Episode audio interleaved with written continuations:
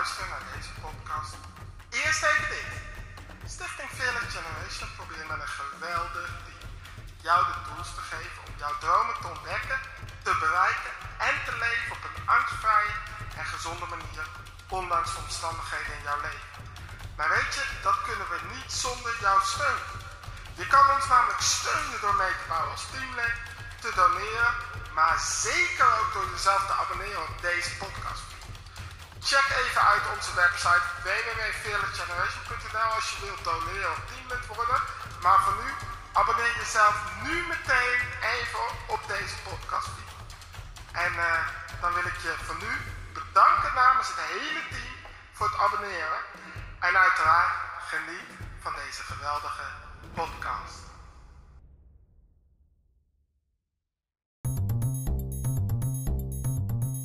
Ik ben Ricardo Kok en heb als missie om jou te inspireren, motiveren en te ondersteunen om jouw persoonlijke dromen te ontdekken en uit te leven, zodat jij een positieve impact kan hebben op jouw omgeving, op de maatschappij en daarmee de wereld. Ik doe dit vanuit mijn ervaringsdeskundigheid. Ik heb ook expertise en ik help mensen door middel van onder andere lezingen, deze podcast, televisieprogramma's, boeken en theatershows. U mag alvast ondertussen Matthäus 6 en Lucas 10 opzoeken. Die ga ik zo lezen. Maar om alvast zeg ik altijd even vanaf te zijn. Dan hoef ik uh, zo meteen Gods woord niet meer te onderbreken. Zal ik mezelf even kort voorstellen, want ik ben hier voor het eerst. Dat is wel altijd even prettig. Dan weet u met wie u van doen heeft. Uh, ik hou het kort, de rest mag bij de koffie. Dus met andere woorden, kom naar de koffie. Uh, ik ben Ricardo, ik ben 27 jaar oud. Ik wil steeds 28 zeggen, maar zover is het nog net niet. Uh, ja, ik woon in Alblasserdam, geboren in Arnhem. Ik spreek al uh, nu 11 jaar, vanaf mijn 16e. Altijd gestopt. Ik kom in allerlei type kerken. Uh, ik ben een beetje ADHD, dus als ik wat meer beweeg dan u gewend bent. Ik zeg altijd, u heeft er deze week last van, volgende week ben ik er niet meer. Of u vindt het heel leuk, dat laat ik aan u over. Um, ja, mijn, mijn roeping, mijn calling, zoals het in het Engels zegt, mijn roeping ligt eigenlijk in allerlei kerken. Om heel erg ook te laten zien, luister, we zijn één familie. En als wij niet, ongeacht het naampje, één familie tonen, zou de wereld ons nooit serieus nemen. Want hoe kun je nou prediken, heb je naast lief, maar je slaat je eigen broeder met woorden. En dat, daar gebruikt God mij voor. Dus met andere woorden, mocht u het nou met mijn woord eens zijn, dan zegt u daarmee ook dat u het met de Pinksterbroeders, Evangelische broeders, Baptistenbroeders ook eens bent. Niet zozeer met mij, maar met hun. Met andere woorden, we zijn één gezin, ondanks dat we verschillend zijn. Dat is genoeg over mij. Trouwens, ik ben nog getrouwd. Ik zeg het even bij mijn vrouw, weet ik toevallig, die zit nu ook te luisteren. Ik ben getrouwd, prachtige dochter. Uh, ja, ik denk, ja, ze zit toch te luisteren, dus dat moet ik toch even benoemen. Dan moet je er dan nooit bij zeggen, toch? Maar goed. Hé, hey, de rest mag u allemaal straks aan mij vragen. Ik wil gaan lezen uit Matthäus 6. Het thema van vandaag is het Koninkrijk van God. Het is heel anders dan het normale rooster. En dan vanaf vers 9 tot 13. En dit stuk tekst kent u allemaal. Want daar zegt Jezus, bid u dan zo, onze Vader die in de hemelen zijt, uw naam worden geheiligd, uw koninkrijk komen, uw wil geschieden, zoals in de hemel, zo ook op de aarde. Geef ons heden ons dagelijks brood en vergeef ons onze schulden, zoals ook wij onze schuldenaren vergeven. En leid ons niet in verzoeking, maar verlos ons van de boze. Want van u is het koninkrijk en de kracht en de heerlijkheid tot in eeuwigheid. Amen. Gaan we door naar Lucas 10. Mocht ik nou te snel praten, steek gewoon uw hand op, wees vrijmoedig. Ik bijt niet. Mocht ik te snel praten, wees vrijmoedig. Ik bijt niet. Geef het aan. Ik weet, ik ben soms heel gepassioneerd. Geef gewoon aan dat ik te snel praat, want ik wil graag dat ik bij ieder overkom. Doe mijn best. en dat is mijn uitdaging. Lucas 10, vanaf vers 1 tot 9. Hierna wees de Heer nog 70 anderen aan en zond hen twee aan twee voor zijn aangezicht uit naar iedere stad en plaats waar hij komen zou. Hij zei dan tegen hen, de oogst is wel groot, maar er zijn weinig arbeiders. Bid daarom tot de Heer van de oogst, dat hij arbeiders in zijn oogst uitzendt. Ga heen, zie, ik zend u als lammeren te midden van de wolven. Neem geen beurs, geen reiszak en geen sandalen mee. Er groeit niemand onderweg. En welk huis u ook naar binnen gaat, zeg eerst, vrede zij dit huis. En als er een zoon van vrede is, zal uw vrede op hem rusten. Zo niet, dan zal uw vrede tot u terugkeren.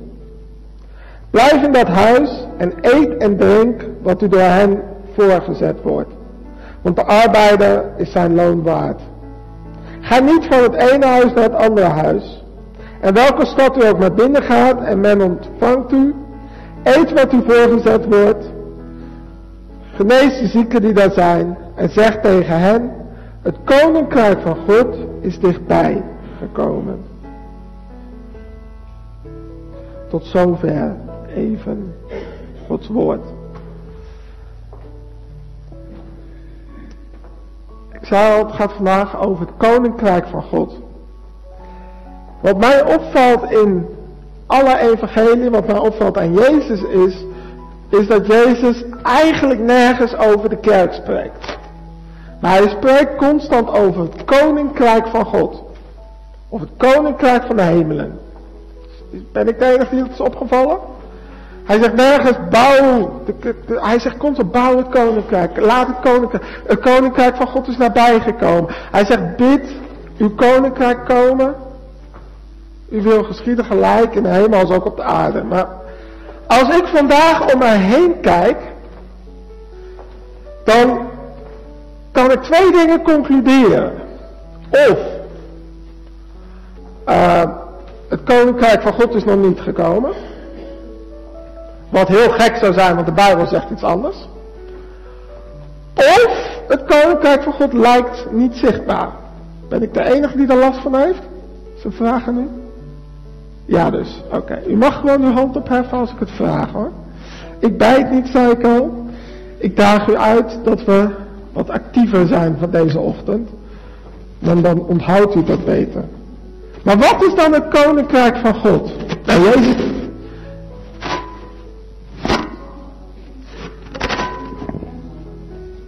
Oh, wacht even. Weet je wat ik doe? Kan deze uit?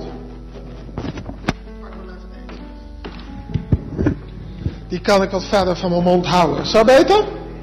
Kijk, doe het gewoon lekker zo. Hij is ook los, dus ik kan nog steeds bewegen. Um, ja.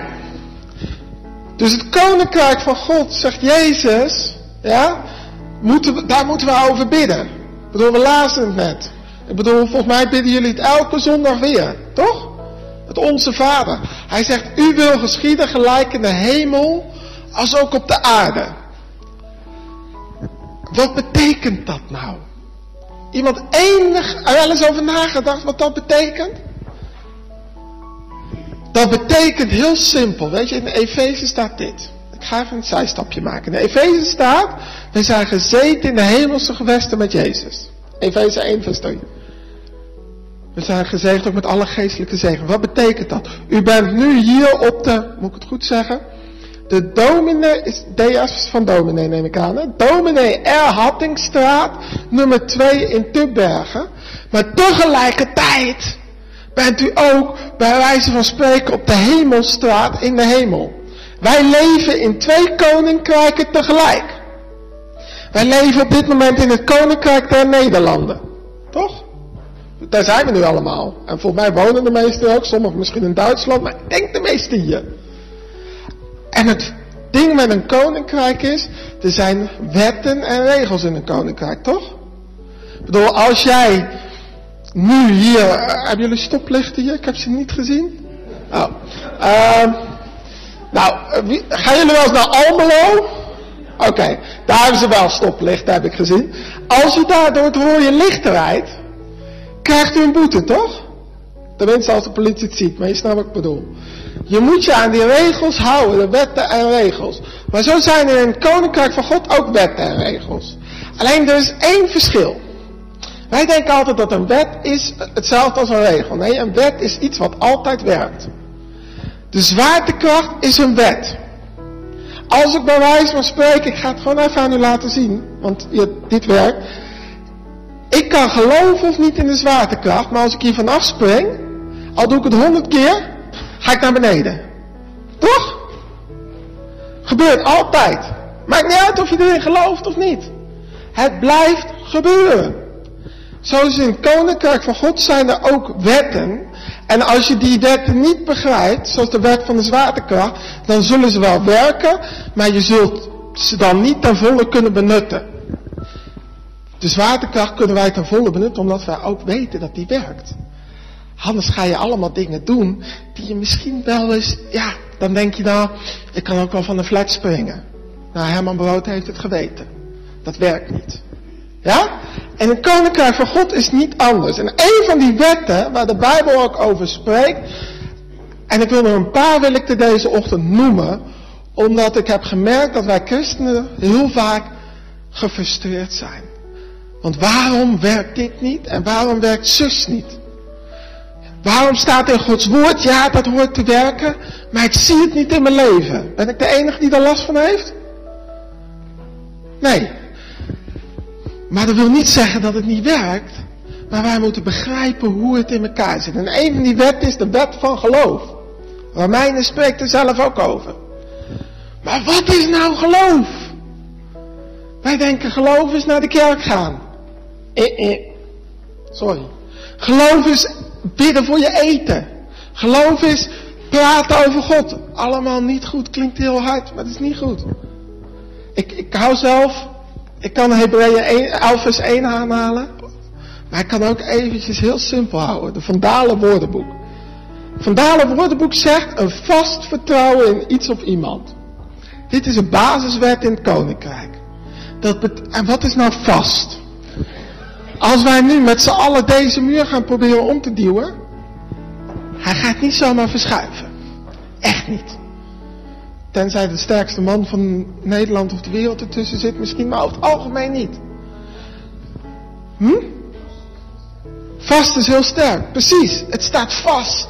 Het, het verschuift niet hoeveel druk er ook op komt te staan. Hoe vaak in ons leven ja, gebeurt er iets en wij gaan twijfelen aan het woord. In 2 Korinther 1 vers 20 staat, al Gods beloften, en schrijft u maar mee, ga het thuis lezen zeg ik altijd, staat al Gods beloften zijn ja en amen in Christus. Tweede deel, tot eer van God door ons. Wat betekent dat nou? Dat betekent, hoeveel beloftes je maar ook kan vinden lieve broers en zussen. Ze zijn ja en amen in Christus. Maar het tweede deel is ook belangrijk. Niet zomaar dat, tot eer van God. Door wie? Door ons. Dat betekent dat welke belofte je maar ook kan vinden, vertrouw erop dat het zo is. En Jezus activeert dat vertrouwen ook. Je zag het in Lucas 10. En ik ga een thema aansnijden waarvan ik weet dat de kerk dat heel eng vindt. Jezus die had 72 mannen om zich heen staan. En die, Jezus liep maar drie jaar hier op aarde. Dat hij echt in zijn bediening stond. Wie, wie gaat er langer dan drie jaar naar de kerk? Vraag je. Oké. Nou, u, u valt dus al lang in die categorie. En Jezus zegt tegen die 72 mensen. Zeg, luister, gaan jullie twee aan twee. Ga pad. Het is geloof, hè? Het is geloof. Ga pad. Luister, als je een stad binnenkomt, eet wat je wordt voorgezet. Nou, dan zeg ik amen op. Ik hou van eten. Gelukkig niet alleen dat. Eet wat je wordt voorgezet. Genees de zieken die er zijn. Ja, maar heer, als ik voor een zieke bid, dan uh, werkt het niet. Ik hoorde nu mensen denken. Hier niet, maar in heel veel kerken wel. Dan denken we, ja, maar. Nee, dat zeiden die gasten daar niet. Genees de zieken die er zijn. En wat, wat moeten ze vertellen? Vertel ze het koninkrijk van God is nabijgekomen. Wat betekent dat? Dat het een van de dingen die voorkomen in het koninkrijk van God is genezing. Snap ik waarom het soms wel of niet werkt? Nee, want ik ben niet de koning van het koninkrijk. Maar als hij zegt, oh Gods belofte is een ja en amen, dat betekent ja zeggen. Hoe vaak zeggen wij christenen niet ja maar? Ja maar. Ja, u belooft genezing maar. Ja, u belooft bevrijding maar. Ja, u belooft voorziening maar. En dan komen al onze, onze, ik wil nog net niet zeggen slachtofferrolgedachtes. En dat bedoel ik helemaal niet vervelend, want ik heb het ook. Maar zolang u blijft ja maar zeggen, weet u één ding zeker, het gaat niet werken. Want de wet werkt altijd op dezelfde manier, net zoals de wet van de zwaartekracht. En God heeft ook heel duidelijk gezegd, ik ben de Heer uw God en ik verander niet. Dus stel hij zou die wet veranderen. Het is een wet van mede en persen, zoals in het Babylonische Rijk. Kent u dat, het mede en persenwet? Heeft u vast wel van gehoord? Bij Daniel in de leeuwenkuil kwam het ook voor. Er was een wet geschreven, die koning wou uiteindelijk Daniel niet in de leeuwenkuil, kon het niet veranderen, want het was een wet van mede en persen. Zo'n wet is het. Kan niet veranderd worden. Want, God zegt er nog zelfs, committeert zichzelf aan, want hij zegt, ik ben de Heer God, ik verander niet. Dus als ik mijn wetten zou veranderen, verander ik en ben ik God af. Dat is wat hij zegt. Dus hij verandert niet. Daarom zegt hij, vernieuw je denken. Wij willen hem op ons denken krijgen. Wij willen hem naar onze wetten van onze koninkrijkjes krijgen. Want hoeveel koninkrijkjes heb je vandaag de dag niet in de kerk? Onze agenda's en onze koninkrijkjes. En we willen dat God op dat level gaat denken. Ik ga u vertellen, it ain't gonna happen. Het gaat niet gebeuren. Dus geloof. Dus vast vertrouwen in al die beloftes. Met je maren. Ik sta liever met al mijn frustraties. Want ik snap het soms ook niet. Ik ben net als u. Ik ben echt niet anders. Ik snap soms ook, maar ik sta liever met mijn frustraties. Ik zeg, ja, ja, ik geloof u. Ook al begrijp ik er niks van. Dan dat ik ga lopen, ja, maar. Hè? Want dan weet ik zeker dat het niet werkt. Dan weet ik zeker dat er geen genezing, geen bevrijding, geen voorziening komt. Weet je,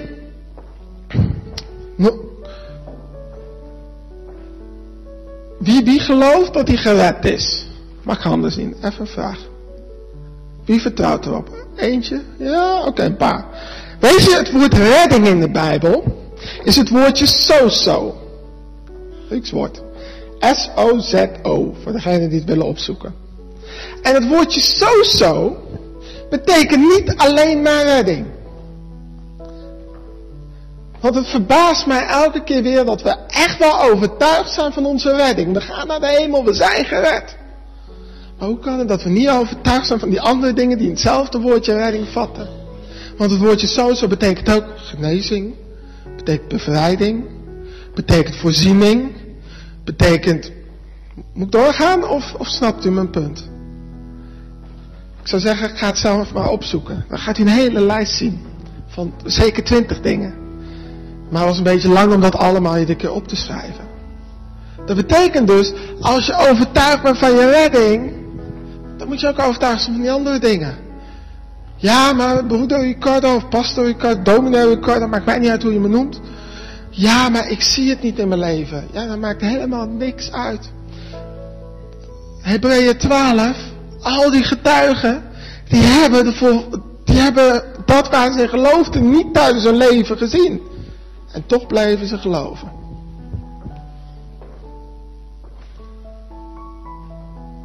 Wij hebben zelfs een deel van hun waar ze in geloofden gezien. Of nou ja, gelezen. Jezus. En geloof me dat u Gods voorziening elke dag ziet. Ja, nee, Ricardo, ja, maar ik werk hard. Ja, wie heeft u die baan gegeven dan? Ja, nee, maar Ricardo, uh, ik, ik ga altijd naar de dokter. Ja, wie heeft die dokter zijn wijsheid gegeven dan? Ja, nee, maar Ricardo, je kan alles wel opbrengen.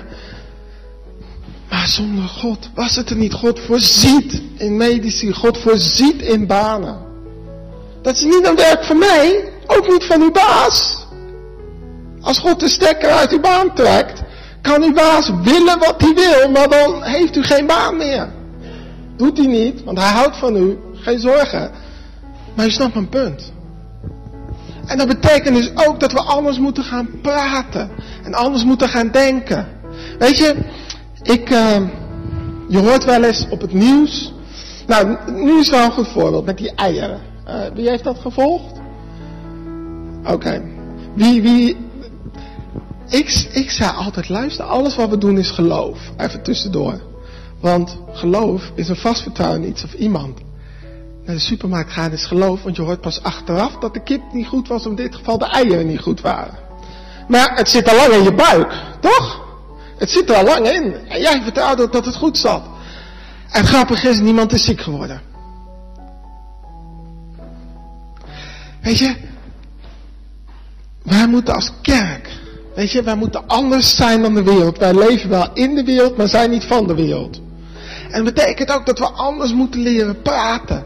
Weet je, als ik hoor zeggen, één op de drie mensen in Nederland gaat dood aan kanker. Weet je wat ik dan zeg? In dat koninkrijk. Ik leef in een ander koninkrijk ook. Niet in het koninkrijk van God. Ja, nee, maar 80 is oud voor God.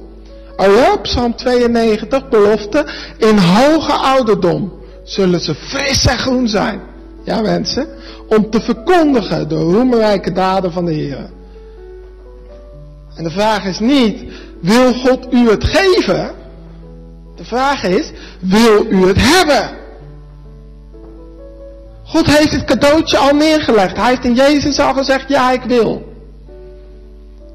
De vraag is, wilt u het ook? En u ontvangt het in geloof, door erop te vertrouwen dat wat in het zichtbare is, is eerst ontstaan in het onzichtbare. We zagen het eerst niet. Dat is met alles. God had een heel plaatje van hoe de aarde moest zijn. Het was in het onzichtbare. En God riep het naar het zichtbare. Met zijn stem, maar ook met zijn geloof. Want God is ook een geloofswezen. De hele Bijbel Weet je wat God in de hele Bijbel nog meer doet? Behalve zijn beloftes tonen. Mensen in zichzelf laten geloven. Gideon is een van de mooiste voorbeelden. God ziet een dappere held.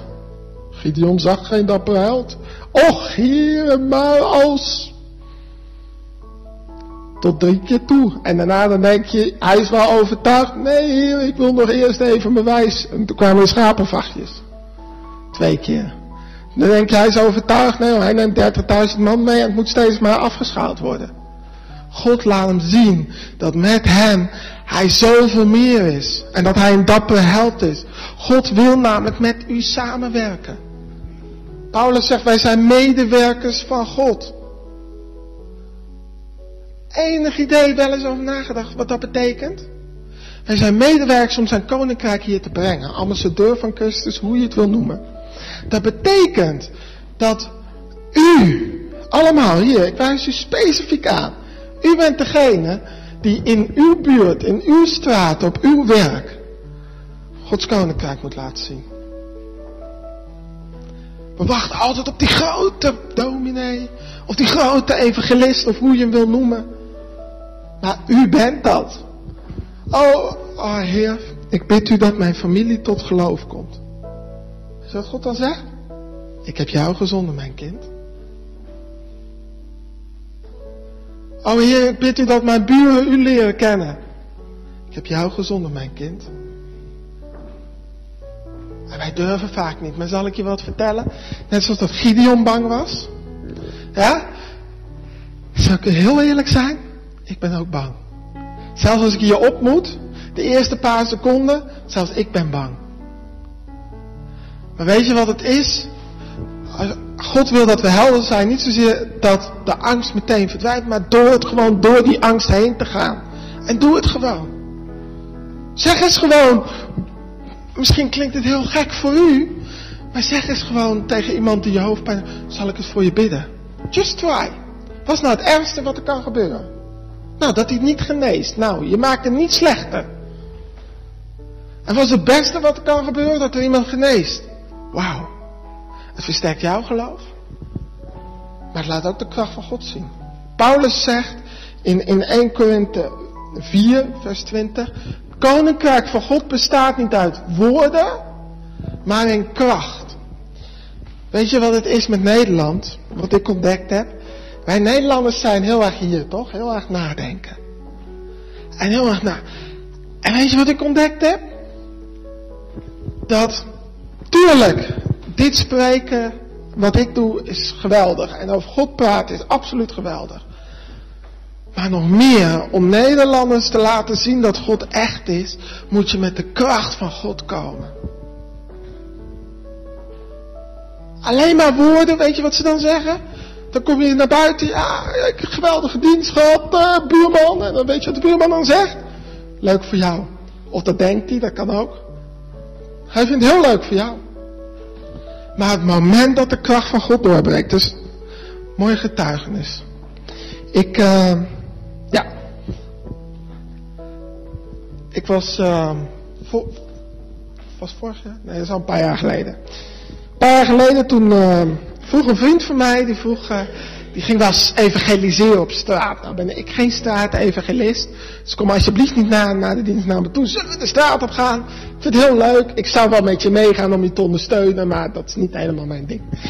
Dus, maar goed, had niemand om mee te gaan. Hij zei, ga je mee? Nou, prima, dat was een Arnhem nog.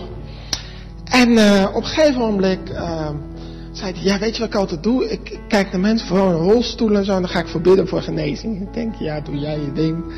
Uh, ik blijf op afstand, ik bid voor je en uh, halleluja.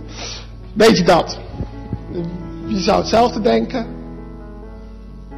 Ja, nou, zie, zijn we toch, eh, moet je nagaan hoe we zijn. Ik ben opgegroeid in de Pinkstergemeente. Zeg nooit meer dat we verschillend zijn. Dus, nou, op een gegeven moment, hij, uh, op gegeven moment had hij eerst voor iemand in de rolstoel gebeden, nou, allemaal halleluja. En er kwam een jongen aan, nou, mijn leeftijd nu, dus een jaar of 28, 29, 26, nou, ergens rond die leeftijd, op kurken. En je zag heel duidelijk, zijn linkervoet was in het gips. Nou, ik dacht, hij doet zijn ding maar. Nou, hij komt aangelopen. Twee vrienden er ook nog omheen. En ik denk, ja, ik ben 21. Ik ga daar niet te veel bij staan. Want ja, je bent toch jong en je wilt toch je reputatie niet schaden. Dat heb ik nu afgeleerd. Maar toen dacht ik, nou, dat dacht ik. Nou, op een gegeven moment zegt hij, Ricardo, kom eens. Ik denk, nee, waarom nu? Weet je, doe dat dan bij iemand die wat ouder is. Dan heb ik geen reputatie te schaden. Maar goed. Dus ik heel voorzichtig, ik kan hem ook niet negeren, dan ben ik te aardig voor naar hem toe. En hij zegt, Ricardo, ik wil dat jij voor hem bidt. Ik dacht bij mezelf, is niet goed. Maar goed, weet je, ik wou hem ook niet teleurstellen. Ik dacht, ja, ik zeg toch dat ik geloof en ik spreek ook in kerken, dus ja, ik moet wel. Dat was mijn gedachte. Dus het was helemaal niet dat ik ellenlange gebeden en weet ik veel, want ik had echt totaal geen inspiratie, ben ik heel eerlijk in. Dus ik zei alleen maar, in de naam van Jezus wordt gezond. En heel eerlijk, ik dacht persoonlijk niet dat het zou werken. Ben ik heel eerlijk in. Het tegenovergestelde gebeurde. Die jongen Hup, zijn eigenlijk doet geen pijn. Hij deed wat harder dan dit, maar omwille, ik ben een beetje bang met mijn hakken dat het zo keihard doorklinkt. Maar keihard en op een gegeven moment ging hij erop springen zo. En, en hij roept zijn vrienden terug en zegt, jongens, jongens, jongens, het is weer beter, hè? Weet je wat er bij mij van binnen gebeurde? Niet, niet die rustige voorganger die dan denkt van, wauw, geweldig. Nee, ik dacht, het werkt, het werkt, het werkt. Liet ik niet zien, maar dat dacht ik van binnen wel. Maar dat heeft wel mijn geloof opgebouwd. Dat ik een volgende keer makkelijker dat durfde te doen. En wil dat zeggen dat het altijd werkte? Nee, sorry. Maar het heeft wel mijn geloof gebouwd dat ik steeds meer en meer in het, in het koninkrijk van God wandel. Waar ik kom. Dat er steeds meer kracht ook vrij komt. Ik bedoel, de discipelen, we lazen net Lucas 10. Weet je dat aan het eind van het hoofdstuk komen de discipelen terug, hè? En weet je hoe ze terugkwamen? Ze zeggen, meester, zelfs de demonen luisteren naar ons. Die gasten hadden iets meegemaakt, hè? Dit was voor hen ook nieuw. Jezus die moest ze van, joh, wees daar niet alleen blij, wees daar niet blij om, wees blij dat je boek geschreven staat, eh, dat je naam geschreven staat in het boek des levens. Maar zij waren ook waar gasten tussen 17 en 25. Wij denken altijd zo zou gaan dat Petrus bidden in de naam van Jezus wordt gezond. En dat, nee, ik denk eerder dat het een beetje gegaan is zoals het bij mij is gegaan. Dat ze er stonden en zeiden, luister, Jezus houdt van je. En dan ze zeiden, in de naam van Jezus, word gezond. En dan werd hij gezond. Hoe Jacobus het werd. Zoals wij mensen ook zijn. Als u voor iemand die ziek is bidt en die wordt gezond. Tenzij u het heel vaak met God heeft gedaan. Ik denk dat de meesten die eerste keer zoiets hebben van, wow, het werkt, wauw, wauw, wauw. De ene wat enthousiaster dan de ander. Maar u zult zelf versteld staan van de kracht van God, toch? Of zijn er mensen die het elke dag meemaken, dan eh, geef ik graag de microfoon af. Weet je, en elke keer weer, dat is de kracht van God. En daar kan geen, geen intellectueel iets tegen inbrengen. Als u naar uw buurman gaat die rugpijn heeft en u bidt voor die rug en die geneest, of, of, of u, u krijgt een woord van kennis of van wijsheid vanuit de tegenwoordigheid van God. U zegt, jij maakt je zorgen om je dochter, hè? En je weet dat helemaal niet, je kan het niet weten, maar het is door God geopenbaard. Dan gaan mensen nadenken over God. Dan gaan ze denken, hé, hey, wacht even. Dit kan ik niet meer verklaren in mijn hoofd. Het loopt vast hier. Ze moeten gaan nadenken over God. Die kracht van God, die verandert mensen. Die kracht van God overtuigt mensen. Weet je wat er staat in Johannes? De Heilige Geest overtuigt van zonde en gerechtigheid. Enig idee wat een ander woord is voor de Heilige Geest? Grieks woord. Dynamis. Dynamis betekent, ook parakleet, maar ik ga even in op deze, dit stuk dynamis. Dynamis is kracht, power. Toen de Heilige Geest kwam met Pinksteren, toen was de kracht. Petrus, gasten, Jezus had verlogend, zaten in die kamer. En opeens gaat hij naar buiten, begint in, nou ze begonnen eerst met z'n allen 120, begonnen ze in allerlei talen te spreken. En niet shalabababab, maar gewoon echt Spaans, uh, Duits, uh, Swahili. Uh, de talen die ze totaal niet konden. En iedereen begreep het. Op een gegeven moment, Petrus pakt een sinaasappelkistje, gaat erop staan. En hij begint te spreken. En wat gebeurt er? 3000 mensen kwamen tot geloof. Dit is power. Dat is een beetje dat, dat Jullie zijn aan het bidden en jullie komen straks naar buiten en uh, de een praat Swahili en de ander praat Twents en de ander Achterhoeks en weet ik veel welke dialecten en talen die allemaal gesproken worden. En op een gegeven moment gaat, nou deze broeder een sinaasappelkistje pakken, gaat spreken en dan komen opeens komt het hele dorp te bergen tot geloof. Dat is toch ongeveer 3000, zit ik goed hè? Dat, dat is wat daar gebeurde. Ja, wij lezen het altijd zo vluchtig van ja, weer het verhaal van Pinkster. Nee, maar dit is wat er gebeurde. Er zit zoveel kracht en leven. En het grappige is, dit is wat er nog steeds kan gebeuren. Nog steeds ook gebeurt. Misschien hier in Nederland wat minder. Maar ik ken plekken op de wereld waar dit dagelijks gebeurt. Waar dit elk uur gebeurt. Weet je, mensen vragen wel eens aan mij waarom ik zo druk ben en waarom ik zo vrolijk ben. Hè? Ik hoorde een, een spreker, een van mijn mentoren, die zei ooit eens, luister, als een mummie uit zijn graf zou komen of uit zijn tombe zou komen en het evangelie zou horen, dan zou hij een hand opsteken en zeggen glorie. Nou, ik ben geen mummie. Ik ben geen mummie, ik leef. En ik maak iets meer lawaai, ja.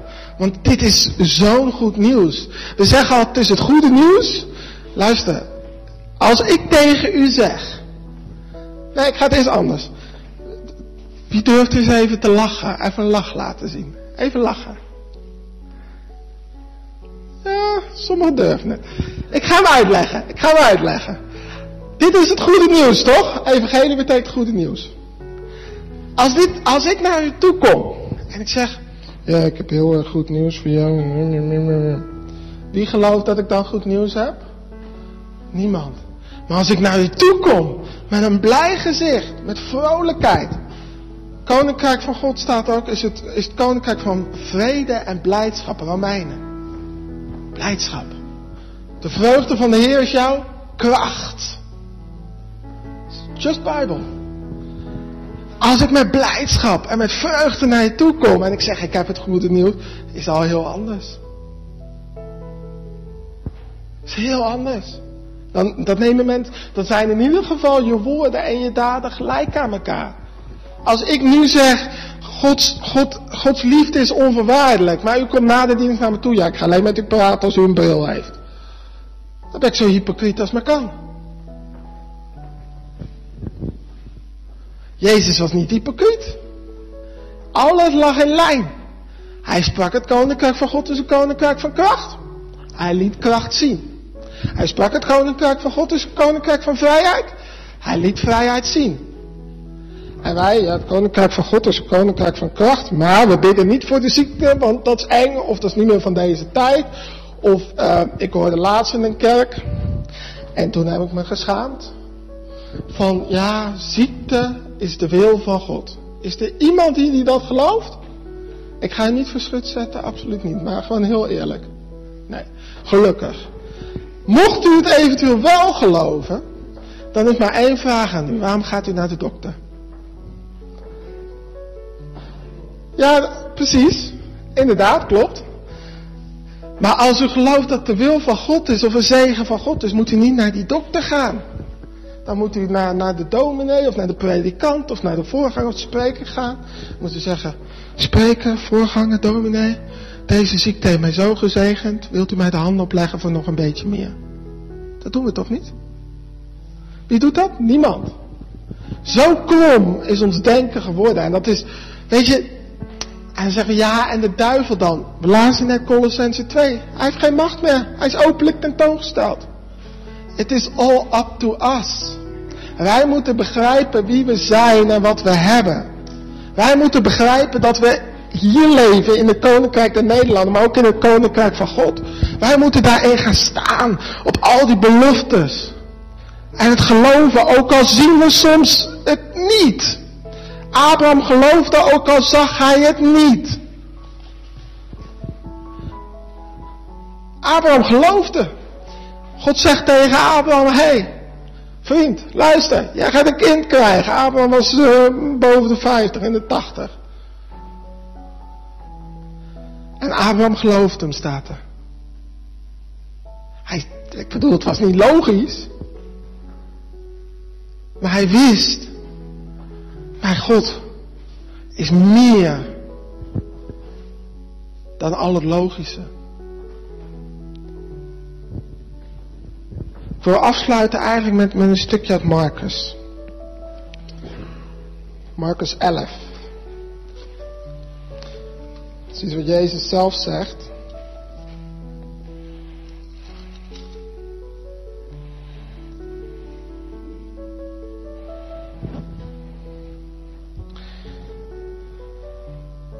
Ja, en dan vanaf vers 21. En Petrus die het zich herinnerde, zei tegen hem, Rabbi, kijk, de vijgenboom die u vervloekt hebt, is verdord. En Jezus antwoordde en zei tegen hen, heb geloof in God. Want voorwaar ik zeg u, wie tegen deze berg zou zeggen, wordt opgeheven en in de zee geworpen. En niet zal twijfelen in zijn hart, maar zal geloven wat hij zegt, gebeuren zal. Het zal hem gebeuren wat hij zegt. Daarom zeg ik u, alles wat u biddend begeert, geloof dat u het ontvangen zult en het zal u ten deel vallen. Nog wel verder lezen, maar dat laat ik aan jullie over als soort huiswerk. Maar weet je, Jezus geeft hier zo'n krachtige sleutel ten aanzien van geloof. Heel vaak bidden wij en dan wachten wij totdat we het hebben. Maar God zegt, luister, doe het is andersom. Bid, geloof dat je het op dat moment ontvangen hebt. Dus begin op dat moment ook te bedanken dat je het al hebt. En dan zou je het krijgen. Wij willen dingen eerst zien, voordat we denken dat we het hebben. Maar that's not the kingdom of God. Dat is niet het koninkrijk van God. God heeft het al gegeven. Aan het kruis heeft hij alles gegeven. Sterker nog, alles zit al in jou. In hem zit de goddelijke, is de goddelijke, goddelijke voorheid lichamelijk geworden. Vol is vol. Ik heb hier een glas, waar ik zo wat uit ga drinken, maar die is vol. Hij kan niet voller dan vol. Nou, deze is niet helemaal vol, maar je snapt mijn punt. Alles zit erin. Wij bidden soms zo dom, hè? Ik wil even wat, ik haal deze even uit. Wij bidden dan, Heer, geef me meer van uw liefde. Weet je wat God dan zegt? Ja, hij lieve kind, ik heb niet meer. Omdat alles al in jou zit, omdat je één bent met Jezus. Geef me meer van uw kracht. Ik heb niet meer. Ik zou bidden, Heer, help me om die kracht te activeren in mijn leven. Other way around. is anders bidden. Als je in dat koninkrijk leeft, ga je anders praten. Ga je anders denken. Ga je anders bidden. Ga je anders handelen. Alles verandert. En weet je wat er dan gebeurt? Dan gebeurt wat Jezus zegt in Matthäus 5. Jullie zijn het licht van de wereld. Een stad op een berg kan niet verborgen blijven. Op het moment dat je in het koninkrijk gaat staan, in die kracht gaat wandelen. Joh, je hoeft niet eens een flyer te zetten voor de kerk. Mensen die rennen de kerk binnen, want die denken, hé, hey, dat wat jij hebt, hè? Hoe zit dat? Serieus, want het gaat je goed. God wil dat het je goed gaat. God wil dat je veel vrucht draagt. Johannes 15. Want waarom? Daarmee verheerlijk je God. Want je laat daarmee zien. Hé. Hey, er is daar rijkdom, er is daar vrucht, er is daar positiviteit, er is daar zegen. En niet alleen maar voor jezelf gelukkig, maar ook om tot zegen te zijn. Dat is wat God wil. God wil niet dat je in een hoekje zit arm te zijn. Want laten we eerlijk zijn, als ik een bedelaar zie, ik, tuurlijk, ik voel compassie voor die bedelaar. Maar ik denk niet, ik wil met, met hem van plekken ruilen. Toch? Wie wel? Nee. Tuurlijk, je hebt compassie, je wil hem helpen, maar je wil hem helpen zodat hij een ander leven krijgt. Maar als ik iemand zie die succesvol is, dan denk ik, nou, dat is wel een goed voorbeeld. Ik zou wel die kant uit willen. Snap je mijn punt? Op het moment dat jij succesvol bent in het leven, dat je de zegen van God over je heen straalt. Op alle vlakken. Abraham was niet arm. Jezus was niet arm. Romeinen gaan niet om een bedelaarsmantel lopen dobbelen. Jezus was niet arm. Judas stal uit de kas. En Jezus wist door openbaring. Luister, als jij 50 euro in de kas hebt zitten en er wordt 10 euro gestolen, heb jij geen openbaring nodig om dat te zien, want je ziet het. Dus er moet meer geld in die kas hebben gezeten. ja, anders valt het op. Met andere woorden, Jezus, hoe kon hij zo voor de armen er zijn? Omdat hij, ik bedoel, hij, had, hij lag in een familiegraf. Dat, zijn geen, dat is niet voor de bedelaars bedoeld hoor. Lees context. Dat is niet voor de bedelaars bedoeld. Hij kon er voor de armen zijn en de bedelaars zijn, omdat hij zelf zo gezegend was en zo rijk was en kon die uitdelen. Weet je, ik, uh, dat is het laatste wat ik ga zeggen. En dat vond ik zo mooi. Dat, uh, ik laatst zat ik uh, Jinek te kijken. Wie kent Jinek? Ja, nou. En daar was die gast van Omroep Max, uh, Jan Slachter. Die was daar en die vertelde over zijn oudere huis, wat hij heeft en zo. En ik hoorde hem één zin zeggen. En dat is eigenlijk de enige zin die ik echt zwaar heb onthouden. Want ik hoorde hem zeggen, ja het kostte zoveel geld. En vroeger, toen waren het de protestanten en de kerken die dit deden. En weet je wat ik toen dacht? Vroeger? Hoezo vroeger? We're gonna do it again. Weet je waarom we dat vroeger deden? God zegent ons zoveel dat we konden uitdelen. En we zijn de beloftes vergeten van God. Allemaal. Of je nou in de protestantse kerk komt, PKN, of je nou in de gereformeerde kerk komt, of je nou in de Pinkstergemeente komt, of in de evangelische, of de baptisten, ik kom in ze allemaal, we zijn ze soms vergeten. We zijn gaan twijfelen aan Gods woord. Door de dingen die we hebben meegemaakt. En ik wil deze ochtend zeggen, namens God, heb geloof in mijn woord. Met al je frustraties, maar zeg alsjeblieft ja. Anders kan hij niks doen voor u. Niet omdat hij niet wil, maar omdat dat zijn wetten zijn, zijn systeem is. Als u het koninkrijk in uw leven wil zien door, um, um, wil zien doorbreken, echt ja gaan zeggen. Met je frustraties, met je teleurstellingen, met je pijn, met je verdriet misschien. Maar laat die pijn, verdriet, teleurstellingen, frustraties alsjeblieft niet uw, uw antwoord veranderen van ja en ja maar. Want dan gaat u nog meer pijn, verdriet en frustraties krijgen. Want dan gaat het niet opeens wel werken. Dus ik wil eigenlijk een moment van stilgebed nemen. En misschien zit u hier, en ik weet dat hier mensen zitten die geraakt zijn door het woord van God. Van, weet je, zeg eens tegen God van, Heer, ik ga vanaf nu weer ja zeggen. Gewoon voor uzelf of iets in die trant. Hoeft niet letterlijk zo te zeggen, maar je punt. Laten we het gebruiken om vooral ook van groep te veranderen. Om terug vanuit de ja-maar-groep in de ja-groep te komen. Laten we een moment nemen van stil gebed. Deze podcast is geproduceerd door Fearless Generation. We hebben geprobeerd om alle rechthebbenden te benoemen in deze aflevering. Wil je meer content zien, lezen of horen? Of wil je contact opnemen? Dat kan via fearlessgeneration.nl. Dat is fearlessgeneration.nl. Aju.